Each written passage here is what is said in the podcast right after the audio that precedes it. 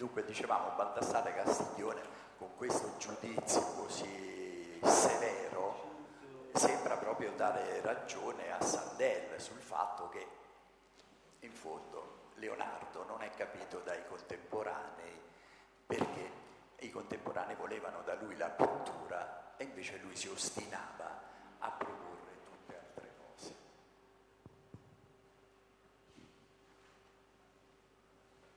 Ecco, forse così va meglio. E quindi Leonardo sarebbe stato proprio il, l'esempio di come nascendo nel posto sbagliato, qualcuno ha detto è nato troppo presto, ha visto troppe cose e non, non è riuscita a, a, realizzarle. Se non che, a mio avviso, questo non è un giudizio corretto. Intanto perché Bill Gates ha pensato bene di comprare l'ultimo codice leonardesco che era ancora in mani private eh, il codice Hammer, il codice Leicester, eh, eh, consegnando definitivamente l'artista a eh, icona del, eh, del, futuro stesso, mm, con la quale chiaramente Bill Gates vuole a sua volta identificarsi, voleva identificarsi e ehm, del resto eh, il fatto che noi siamo ancora qui a parlare di Leonardo è dovuto proprio a questa sua forza visionaria, a questa sua capacità di eh, eh, vedere dove gli altri non vedevano. E ehm, soprattutto alla capacità che ha avuto Leonardo di immaginare un mondo interamente governato dalla, dalla scienza, dalla conoscenza e dall'intelligenza dell'uomo, che è praticamente il mondo in cui noi stiamo eh, vivendo. Ma ehm, questa ossessione del futuro di Leonardo eh, fu un'ossessione anche del- dolorosa, perché indubbiamente, sappiamo, non ebbe una vita facile, non, effettivamente non fu riconosciuto come eh, per, per eh, non gli fu riconosciuta questa capacità eh, scientifica e eh, morì esule mm, in Francia, non ricco, assolutamente eh, molto più povero dei suoi eh, grandi contemporanei di Michelangelo e di Raffaello, però forse Leonardo eh, ci ha consegnato una eredità che è ancora molto eh, fruttuosa per noi, che è proprio l'eredità della sua mente. Ora, ehm, guardando eh, all'ossessione di Leonardo per il futuro, dobbiamo intanto sottolineare che era la stessa condizione di artista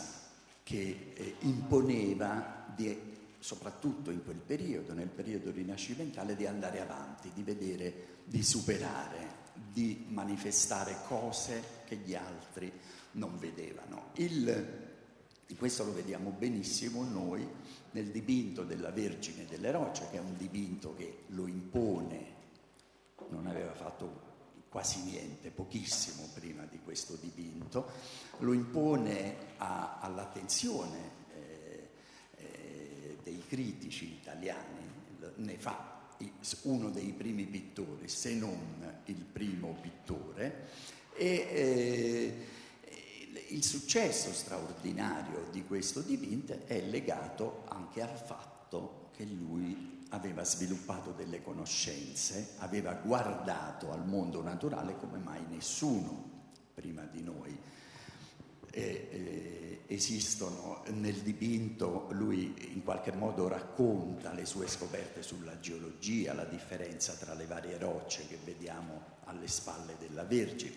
racconta la, eh, le straordinarie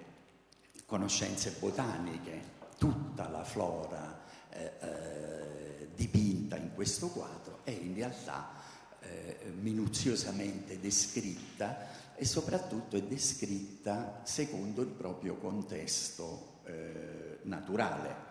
le, le, le piante che amano eh, l'area desertica sono tra le rocce, le piante che amano invece l'umidità sono vicine all'acqua, ma soprattutto in questo dipinto Leonardo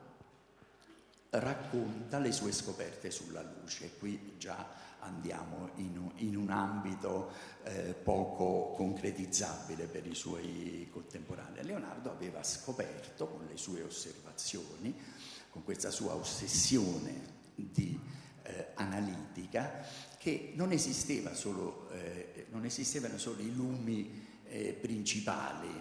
non esisteva solo il sole, il fuoco, ma esistevano anche i lumi secondari, cioè esisteva la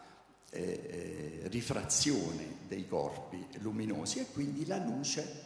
in questo dipinto, in tutti i suoi dipinti, diventa l'elemento attraverso il quale lui vuole svolgere il racconto. E quindi c'è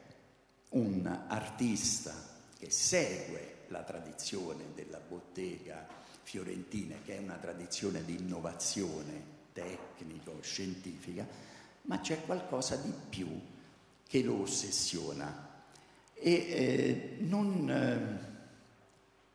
non sbagliamo quando parliamo di ossessione, perché sono i documenti biografici di Leonardo che ce lo certificano.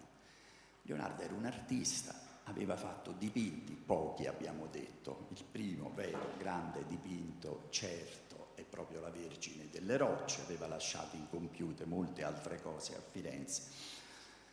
Decide di migrare e di andare a Milano, Milano che era una città importantissima ma non aveva una eh, tradizione di grandi intellettuali, la corte milanese aveva bisogno di eh, arricchirsi di intellettuale. Bene,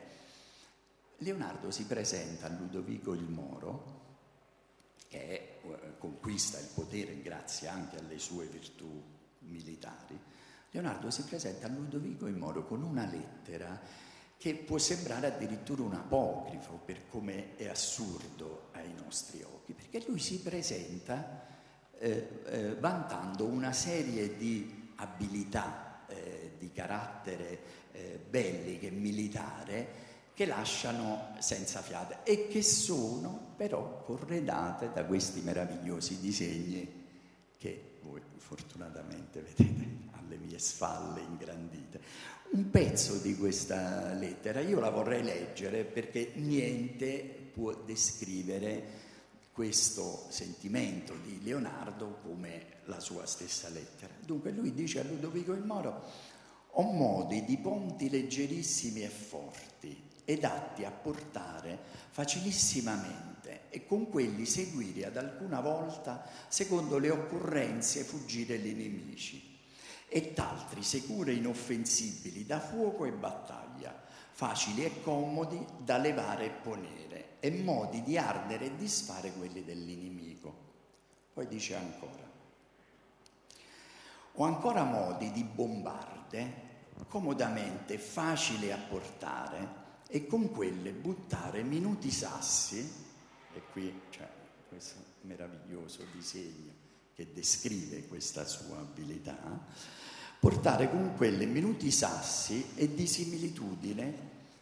quasi di tempesta e come il fumo di quella, dando grande spavento all'inimico con grave suo danno e confusione, eccetera, eccetera. E quando accadesse essere in mare, ho modi di molti strumenti attissimi ad offendere e difendere e navigli che faranno resistenza al trarre di ogni grossissima bombarda e polvere e fumo. Item farò carri coperti, sicuri ed inoffensibili, tipo questo per esempio, i quali entrando intra l'inimico e con le sue artiglierie non è grossa moltitudine di gente d'arme che non rompessino. E dietro a questi potranno seguire fanterie assai senza che alcun impedimento occorra. Poi alla fine della lettera dice poi se proprio dobbiamo affrontare dei tempi di pace so anche dipingere e so anche un po' scolpire posso fare il cavallo di bronzo di, eh, che voi volete fare per vostro padre. Lui sapeva che gli Sforza potevano realizzare questo eh, grande cavallo di bronzo. Ora, allora, Leonardo si propone come un inventore militare e si, eh, lo fa nella corte che in qualche modo in quel momento è l'avanguardia per la, la, la balistica in Italia. Il suocero di Ludovico il Moro è Ercole d'Este, Ercole d'Este che ha le fornaci eh, eh, più progredite in Italia per eh, fondere le armi. Ercole d'Este è quello che tirerà giù la statua di bronzo di Papa Giulio II da Bologna e ne farà una bombarda meravigliosa, la Giulia, dal nome di Giulio II. E, quindi è strano che sia Ercole che Ludovico non diano ehm, eh, seguito a nessuno di queste proposte di Leonardo, perché probabilmente capiscono quello che eh, eh, noi capiremo poi solo nel secolo scorso, no? quando eh, il regime fascista vorrà celebrare l'ingegno italiano costruendo le macchine di Leonardo e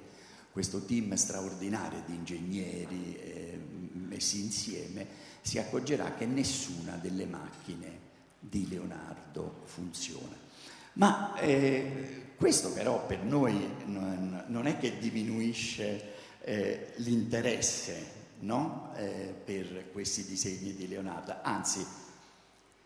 ci stimola a capire quale fosse, perché Leonardo puntasse su questi disegni, che eh, sono dei disegni straordinari, come potete vedere, la loro forza, la loro forza di eh, eh, convincimento, di seduzione, è la qualità della rappresentazione. In realtà è l'artista, ciò che Leonardo tendeva a negare. Lui dice, mette l'artista in fondo alla lettera del Moro, dice poi alla fine so anche dipingere, ma in realtà è solo perché è un artista e perché è un artista straordinario, dotato di una manualità eh, eh, strepitosa, che rende convincenti queste proposte anche agli occhi di chi conosceva benissimo la balistica, di chi si confrontava con la guerra. Ricordiamoci che poi in quegli anni arriveranno i francesi e eh, eh, attraverseranno l'Italia senza nessuna resistenza perché loro avevano delle semplici colubrine facili da portare che piantavano di fronte alle nostre fortezze ancora costruite per una guerra all'arma bianca, diremmo oggi, con i cavalli, gli assedi e radevano al suolo tutte le, le, le difese italiane, infatti conquistano tutta l'Italia in una campagna straordinaria. Se noi però guardiamo, per esempio, questo è uno dei, dei disegni che mi ha colpito di più, tanto per la sua bellezza, vedete la rappresentazione di questa catapulta multipla con quell'omino appena tratteggiato ma miracolosamente vivo, possiamo vedere anche lo sforzo per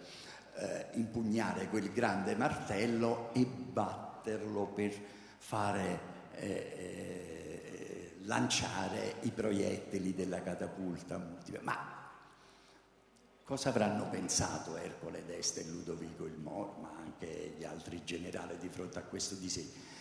Che non avrebbe mai preso l'esercito quella catapulta, eh, perché l'esercito sarebbe stato quasi sicuramente o troppo lontano o troppo vicino alle, eh, alle, alle mura. E quindi i proiettili sarebbero andati nel vuoto e come tutte le macchine di Leonardo avevano qualcosa, intuivano qualcosa, perché poi noi le abbiamo viste tutte realizzate, il carro armato, il, la mitragliatrice a colpi multipli, e, ehm, però non, Leonardo quel passo non lo faceva, quel passo non lo faceva perché la sua eh, eh capacità di artista andava troppo avanti e questo si vede bene è lo stesso meccanismo che regola la pittura di Leonardo. Io mm, vi ho portato un quadro che è, eh, è il ritratto di Cecilia Gallerani, l'amante del Moro. Eh, era eh, fatto negli stessi anni in cui lui fa questi disegni. E anche qui Leonardo fa una forzatura del reale straordinaria. L'ermellino, che è nelle braccia di Cecilia, non è un animale reale. Leonardo aveva studiato tutti gli ermellini, gli scoiattoli, le martore, le sapeva benissimo come erano fatti. Però che deve fare? Deve rendere più seducente quell'espressione eh, eh, dolcissima di Cecilia e la replica nell'espressione di quell'animale fantastico, che poi somiglia a un'ermellina, ma non è un'ermellina, non è un problema nella rappresentazione artistica, perché nella rappresentazione artistica questa forzatura del reale funziona e invece non funziona con le armi belliche. Però questo è un altro dei disegni eh, di Leonardo, una eh, strepitosa balestra meccanica, catapulta meccanica, anche questa è un disegno nel quale noi ci perdiamo, potremmo guardare per ore sulla la perfezione con cui Leonardo racconta questa attrezza, però noi vediamo la corda che cade sul pavimento, se voi vedete, cade in un modo particolare e forma il, eh, eh l'emblema degli Sforza. E allora attraverso questo dettaglio noi possiamo capire che questi disegni sono eh, in qualche modo diretti a esaltare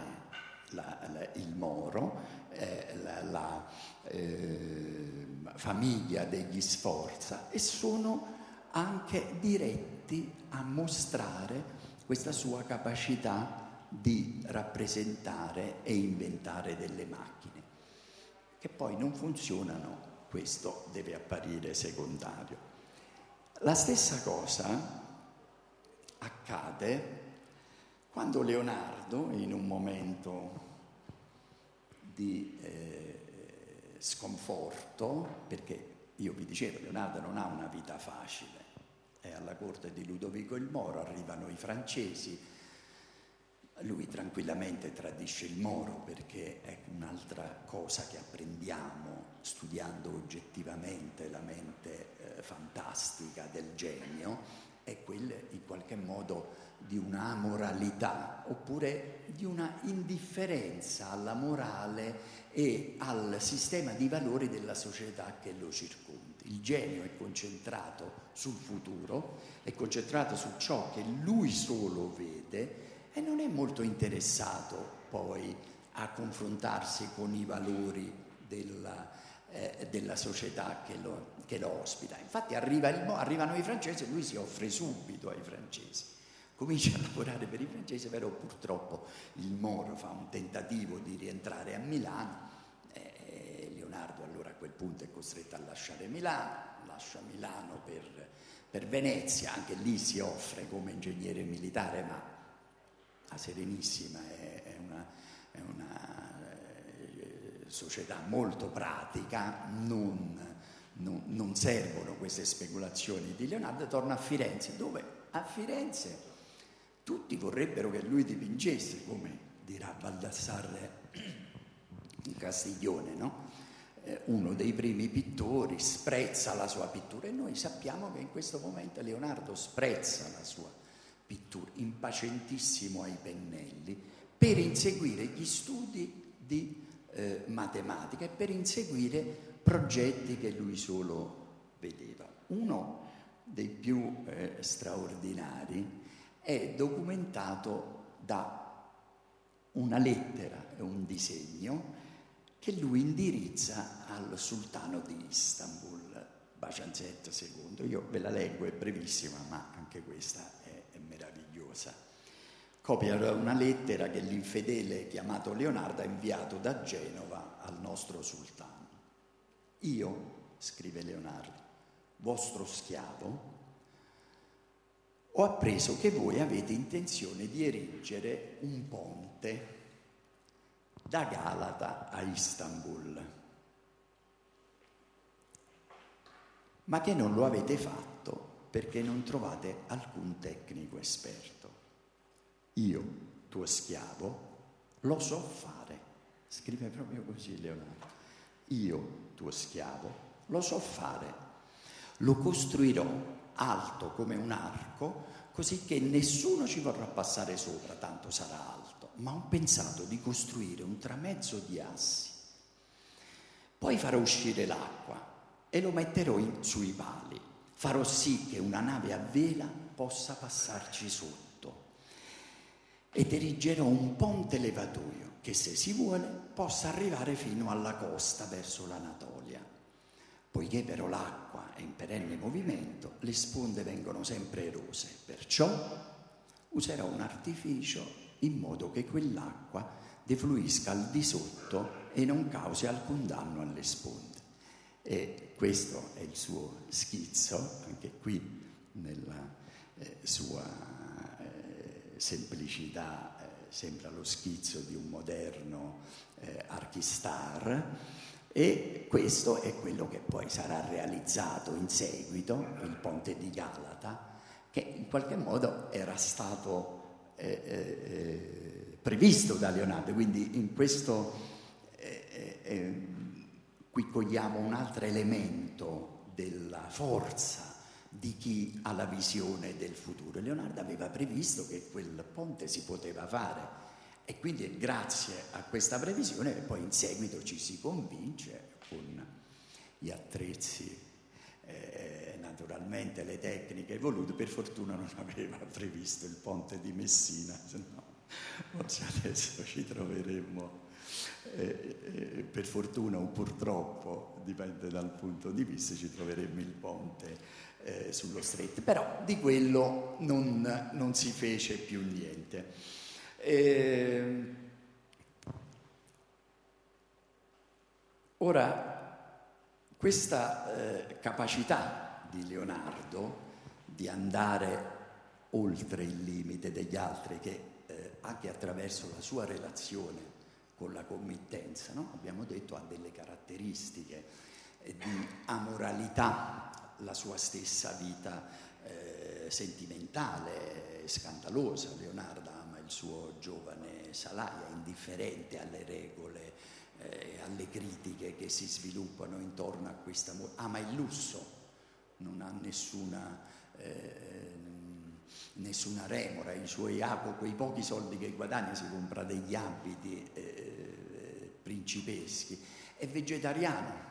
lui non, lui, tra l'altro lui disprezza la guerra, vede la guerra solo come occasione eh, eh, per l'avanzamento della conoscenza, ma la considera una bestialissima follia la guerra.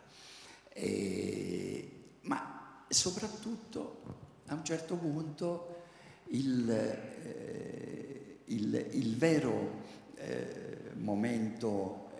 straordinario e il vero lascito di Leonardo, quello che ancora adesso ci suggestiona, è eh, costituito dai suoi studi sul volo. Ora, voi sapete che il volo, nella tradizione occidentale, è quasi il volo come lo, lo rappresentano nel, nel, campanile di Giotto, forse Nicola Pisano nella Formetta, è la capacità dell'uomo di sfidare un elemento che eh, invece non, no, non gli apparteneva, il cielo. E la capacità del volo era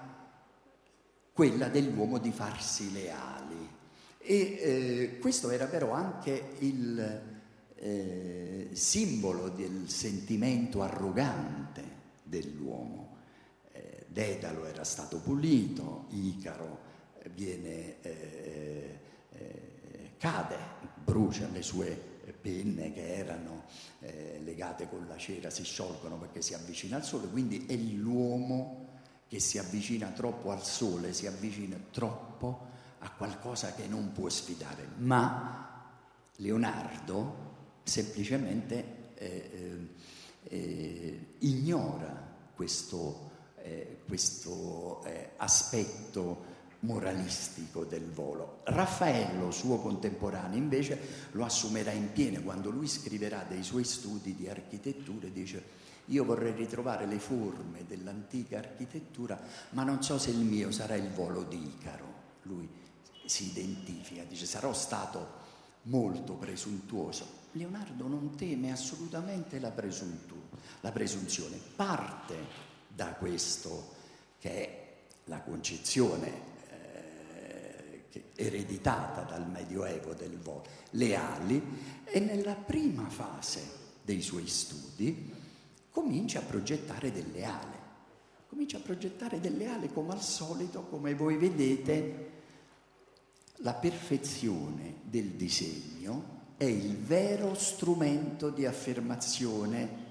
del, eh, eh, eh del progetto perché di fronte a un disegno così curato nei dettagli, lui dice anche di che tela dobbiamo fare le ali, di che corda dobbiamo, con che corda dobbiamo unire il legno, che legno utilizzare. E quindi tutto questo rompe le barriere, la forza straordinaria di Leonardo è che di fronte all'inconoscibile lui gli dà una prima veste che diventa conoscibile, almeno in via eh, teoriche, ancora adesso questo patrimonio di conoscibilità noi lo, lo, utilizziamo ancora quando noi pensiamo al volo, noi pensiamo ai disegni di Leonardo, non c'è niente da fare. Quando vediamo gli aerei che, che, che solcano le nostre teste. E Leonardo va avanti con questi studi sulle ali, con questi studi sulle macchine volanti. Ecco, vedete, fa eh, delle, eh, delle macchine, naturalmente, purtroppo Leonardo si scontra, essendo nato nel posto sbagliato al momento sbagliato, ma anche no, abbiamo detto, per fortuna è nato allora,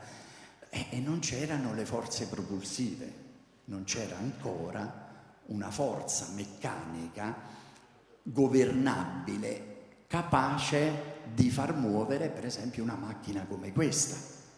Questa è un'altra ancora in cui l'uomo si doveva eh, eh legare disteso e con le braccia e con l'aiuto dei piedi sviluppare una forza che eh, avrebbe messo, eh, eh, avrebbe consentito a quella macchina di volare, ma non ce la fa. Questo è, è diciamo una, una, eh, un, un, progetto che non poteva essere realizzato. Tra l'altro è bello che Leonardo eh, pensa ai suoi esperimenti, ne fa anche alcuni sul lago, li fa sull'acqua, perché c'era anche un altro pazzo che poco prima di lui lo chiamavano il, il Dedalo Perugino, un altro ingegnere che aveva provato a librarsi in volo sul Trasimene, poi alla fine era finito su, sul tetto di una chiesa, eh, insomma, con delle conseguenze gravi. E Leonardo, ecco, in, in attesa di questo, eh, di questo esperimento, inventa anche il salvagente, dice questa è una ciambella che uno deve tenere perché se cade a mare, poi se cade nell'acqua, almeno galleggia. Però, indubbiamente, questo, eh, questi esperimenti vengono interrotti alla fine del periodo milanese, ma continuano ad agire sempre nella mente di Leonardo, tornando anche nella sua pittura. Questa è la Gioconda. Io ho una forte suggestione su questo dipinto. Eh, voi vedete alla vostra sinistra la riflettografia della Gioconda, cioè una, un tipo di ripresa fotografica che ci permette di eh, eh, vedere qual era il disegno preparatorio, quindi di entrare nel processo dell'artista. La riflettografia della Gioconda, tra le altre cose molto interessanti, ci dice che l'unica cosa che aveva disegnato Leonardo era, insieme al, al viso di, di, di Lisa del Gioconda, era quella montagna, la montagna alla destra della modella, quindi vuol dire che in qualche modo lui era partito da un ritratto, ma sapete che questo quadro lui lo lavora per vent'anni, cade ancora una volta in una, in una suggestione aerea, perché comincia invece pensare a questo paesaggio, come se si alzasse lui stesso, sempre poi ci saranno alla fine della sua carriera le strepitose vedute aeree delle pianure eh, pontine, come se lui stesso non potesse rinunciare ad alzarsi in volo, tant'è che alla fine c'è anche un'incongruenza eh, formale eh, in questo dipinto. Quella montagna che, se voi la vedete nel disegno preparatorio, doveva essere una grande montagna attraversata da questo fiume, alla fine diventa quasi uno scoglio perché crescono le montagne dietro, crescono le valli e le montagne grandi alla fine sono quelle che sfumano e questa montagna diventa piccola. Quindi questo è il processo di Leonardo, questa sua attrazione per, per eh, l'aria, e magari è una cosa solo poetica, però eh, insomma me piace molto pensare che sia stato così perché proprio nella,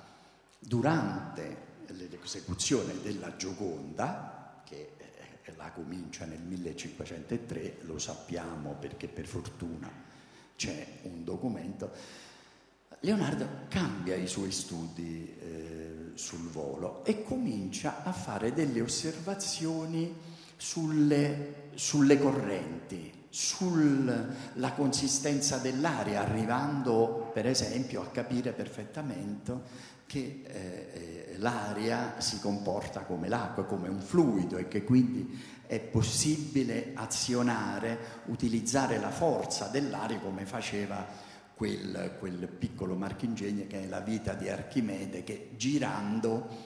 si sollevava perché fa, eh, sfrutta la pressione dell'aria, però poi questa vite costruita eh, molto grande e invece non riusciva a sollevarsi da terra. Allora però Leonardo comincia a studiare gli uccelli e vorrei sottolineare un altro tratto che si rintraccia attraverso questo taccuino della mente di Leonardo, cioè il rigore analitico.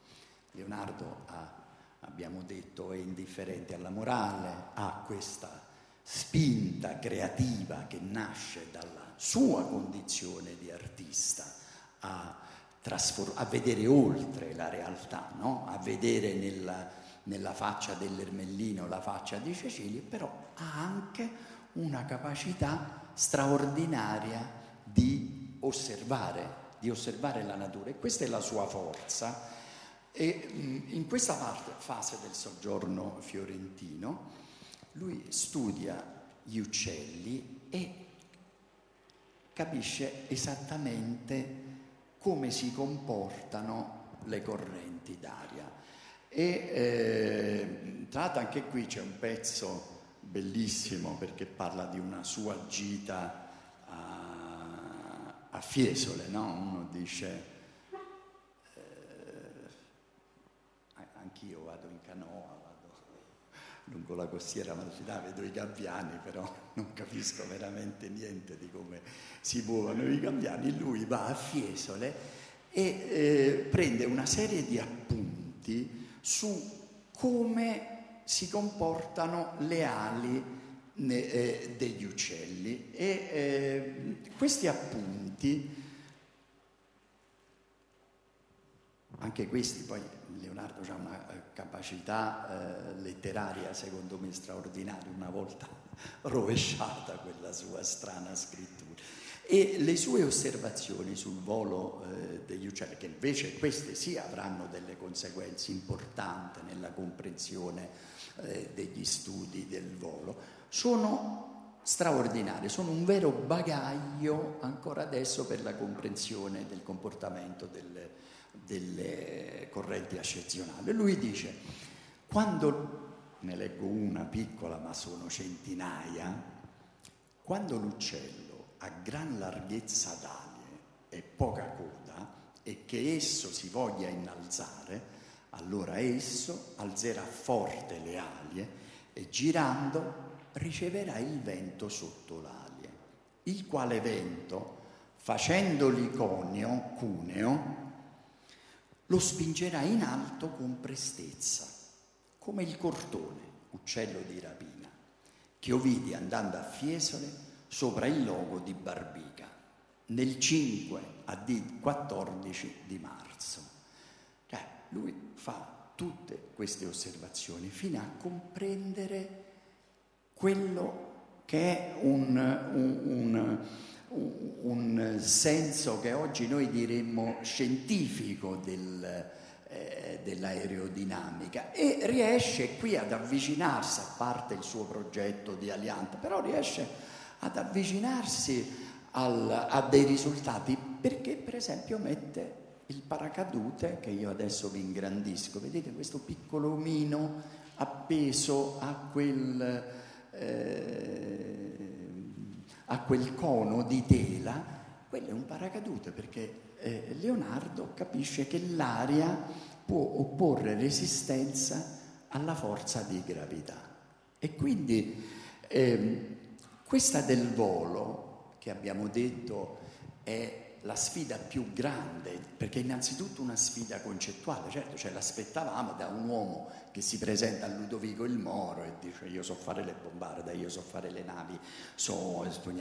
oppure che scrive al sultano e dice io so fare il ponte da Galata a Istanbul, quindi un temerario e alla fine nel volo che era il vero terreno dove nessuno si sarebbe mai azzardato ad andare. Leonardo si inoltra con dei grandissimi risultati, purtroppo poi la storia di questi studi è quella sì è, una storia triste, Leonardo muore, questi studi, questi disegni non sono ancora sistematici, ha 42 faldoni che ha portato in Francia, dopo un po' vengono dispersi e quindi eh, diciamo che no, non ci si può,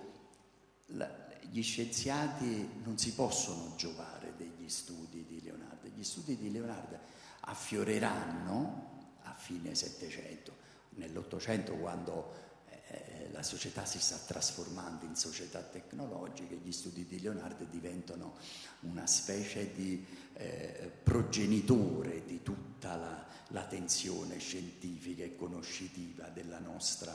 era moderna. Però lui sicuramente proprio nel volo la, la vera, eh, noi dobbiamo immaginare a tutti gli uomini che a partire dalla metà dell'Ottocento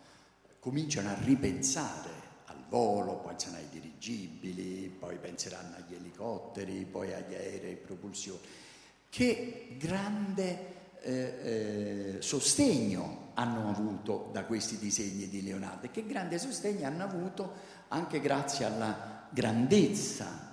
artistica di Leonardo con le sue straordinarie rappresentazioni. Però rimane ancora aperto un punto a cui eh, vorrei accennare eh, questa, prima di concludere questa piccola incursione nel, nel terreno della mente di Leonardo. Dove nasce questo, eh, eh, diciamo questa capacità, questo coraggio di Leonardo di affrontare visioni che gli altri non potevano affrontare? Secondo me nasce nel gioco. Questo può sembrare una come dire, un capriccio modernista, questo di voler rivalutare la creatività riportandola al, alle sue radici infantili, però è la verità, cioè Leonardo fu un grandissimo eh, eh, regista, allestitore di feste e proprio nel gioco, qui vedete in questo disegno il meccanismo progettato da Leonardo, anche lì nel gioco, nella rappresentazione teatrale, Leonardo si portava avanti perché crea per la messa in scena eh, eh dell'Orfeo di Poliziano, questo, questa macchina scenica straordinaria che si apre, dalla quale si solleva eh, Plutone e poi creerà le, gli automi straordinari, il famoso leone con cui i mercanti fiorentini accolgono Francesco I in visita a Marsiglia, che attraversava la stanza muovendosi da solo, poi aprendo il petto lasciava cadere dei gigli. Ma, e non è leggenda, la, eh, la, questa capacità eh, gioiosa e giocosa di Leonardo è documentata anche attraverso eh, i documenti più eh, severi nei suoi confronti, no? quando lui è ospite a Roma di Leone X, fa disperare Leone X, a un certo punto Leone dice ma questo non concluderà mai niente. Uno gli chiede una cosa e lui parte dall'inizio, gli chiede una Madonna e lui comincia a dire che distillerà delle nuove vernici. In Belvedere cattura dei ramarri e eh, gli mette delle ali finte, poi apre la scatola e tutti si spaventano perché sembrano dei draghi, eh, eh, tratta un, un, un, un budello di, di, di, castrato, mi sembra, fino a che, e, e lo riempie d'aria fino a fargli occupare tutta la stanza. Sembrano, eh, i contemporanei li, li vivono come come delle follie, ma quelle sono, secondo me,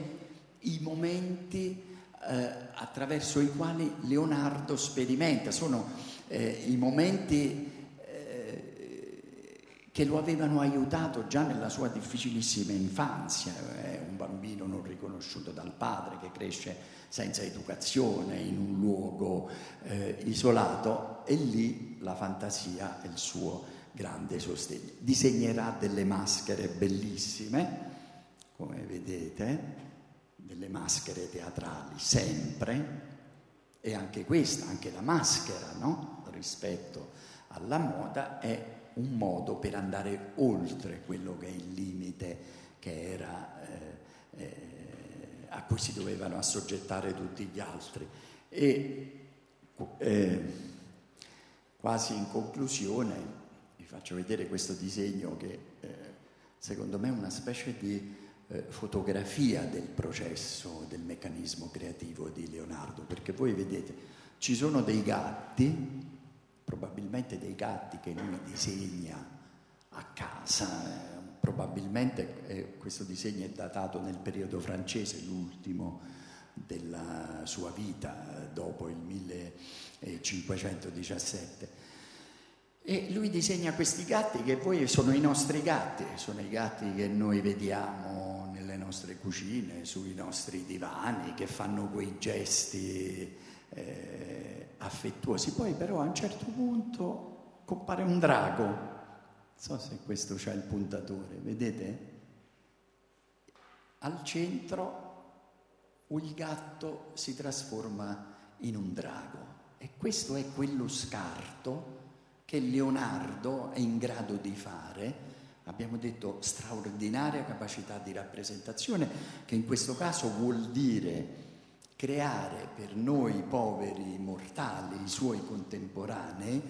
eh, materializzare delle visioni che lui riusciva a materializzare grazie al talento straordinario, al suo talento creativo, manuale eh, straordinario. Quindi materializza queste visioni, lo rende credibile e spinge in avanti la conoscenza attraverso questa capacità di osservazione analitica. E per concludere, mi sono chiesto molte volte poi cosa avesse fatto di Leonardo Leonardo, perché questa sua continua fuga eh, dalla realtà e dalle circostanze della realtà. Abbiamo detto il lusso, la, la sessualità trasgressiva, l'indifferenza, eh, si mette al servizio di Cesare Borgia quando Cesare Borgia è uno dei possibili pericoli, minacce per la, per la sua città, per Firenze, ma Leonardo è indifferente, vuole, probabilmente va a, a fare l'ispezione per per il terribile Cesare Borgia perché spera di mettere le mani su un testo di Archimede che sta inseguendo da tutta la vita e che era nella eh, biblioteca eh, dei, della rovere ad Urbino. E comunque questo Leonardo perché insegue questa necessità di andare oltre? Ora c'è un passo, eh, secondo me illuminante, eh, che Leonardo annota quando arriva a Roma nel 1513, eh, quando ormai ha 60 anni, sente che eh, molte cose sono perdute, è vecchio, è stanco, sconfitto. E di fronte a Roma, alla grandezza di Roma, lui ha uno strano commento e dice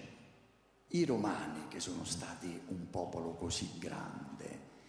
che hanno onorato Archime, l'intelligenza di Archimede, hanno riconosciuto l'intelligenza di Archimede che era loro nemico, onorandolo nel, nella morte, cosa avrebbero mai dato a colui che avesse offerto a loro un'arma che li rendesse ancora più invincibili? Ecco, secondo me questa annotazione svela quello che era stato una delle motivazioni di Leonardo, una sorta di riscatto eh, sociale unita a questa propensione eh, eh, verso la conoscenza, verso lo studio, il riscatto sociale che gli era stato negato per tutta la vita perché lui non era stato riconosciuto, è un figlio illegittimo a cui eh, non è mai stato eh, riconosciuto, neanche quando era diventato già Leonardo, eh, quando suo zio muore, gli lascia una piccola eredità, poca cosa, 400 ducati, e i, e i fratelli legittimi, questi undici fratelli che finalmente nascono da questo padre satiro quando lui ormai è già grande, e gli fanno causa perché dice ma tu non sei un Da Vinci, non sei legittimo, gli vogliono togliere quei 400 ducati. E Leonardo lascia Milano per andare a difendere il suo diritto, che chiaramente non è un eh, legato alla somma ereditata, perché il governatore, il re di Francia scrivono alla signoria e dicono per favore sbrigate questa faccenda di Leonardo perché noi lo stiamo aspettando a Milano perché deve finire delle cose che gli abbiamo commissionato. Avesse evitato quel viaggio avrebbe guadagnato il triplo facendo finalmente queste Madonne che tutti aspettavano, però lui no. Lui rivendica un riconoscimento sociale, lo farà in molti modi, per esempio, sapete che la pittura era considerata un'attività molto bassa, da artigiana, una delle cose più importanti che lui dice, la pittura è cosa mentale, noi siamo intellettuali, non siamo artigiani, non siamo operai. Ecco, e alla fine della sua vita, di fronte all'emozione di Roma, secondo me lui svela questa che era eh, eh, il meccanismo che lo ha spinto tutta la vita ad andare comunque molto, a prendere le distanze da questa società che in qualche modo gli procurava anche dolore ed andare oltre in una dimensione che eh, noi oggi consideriamo una dimensione straordinariamente vicina alla nostra e direi che l'acquisto del codice Hammer da parte di Bill Gates lo prova senza ombra di dubbio. Avrei finito.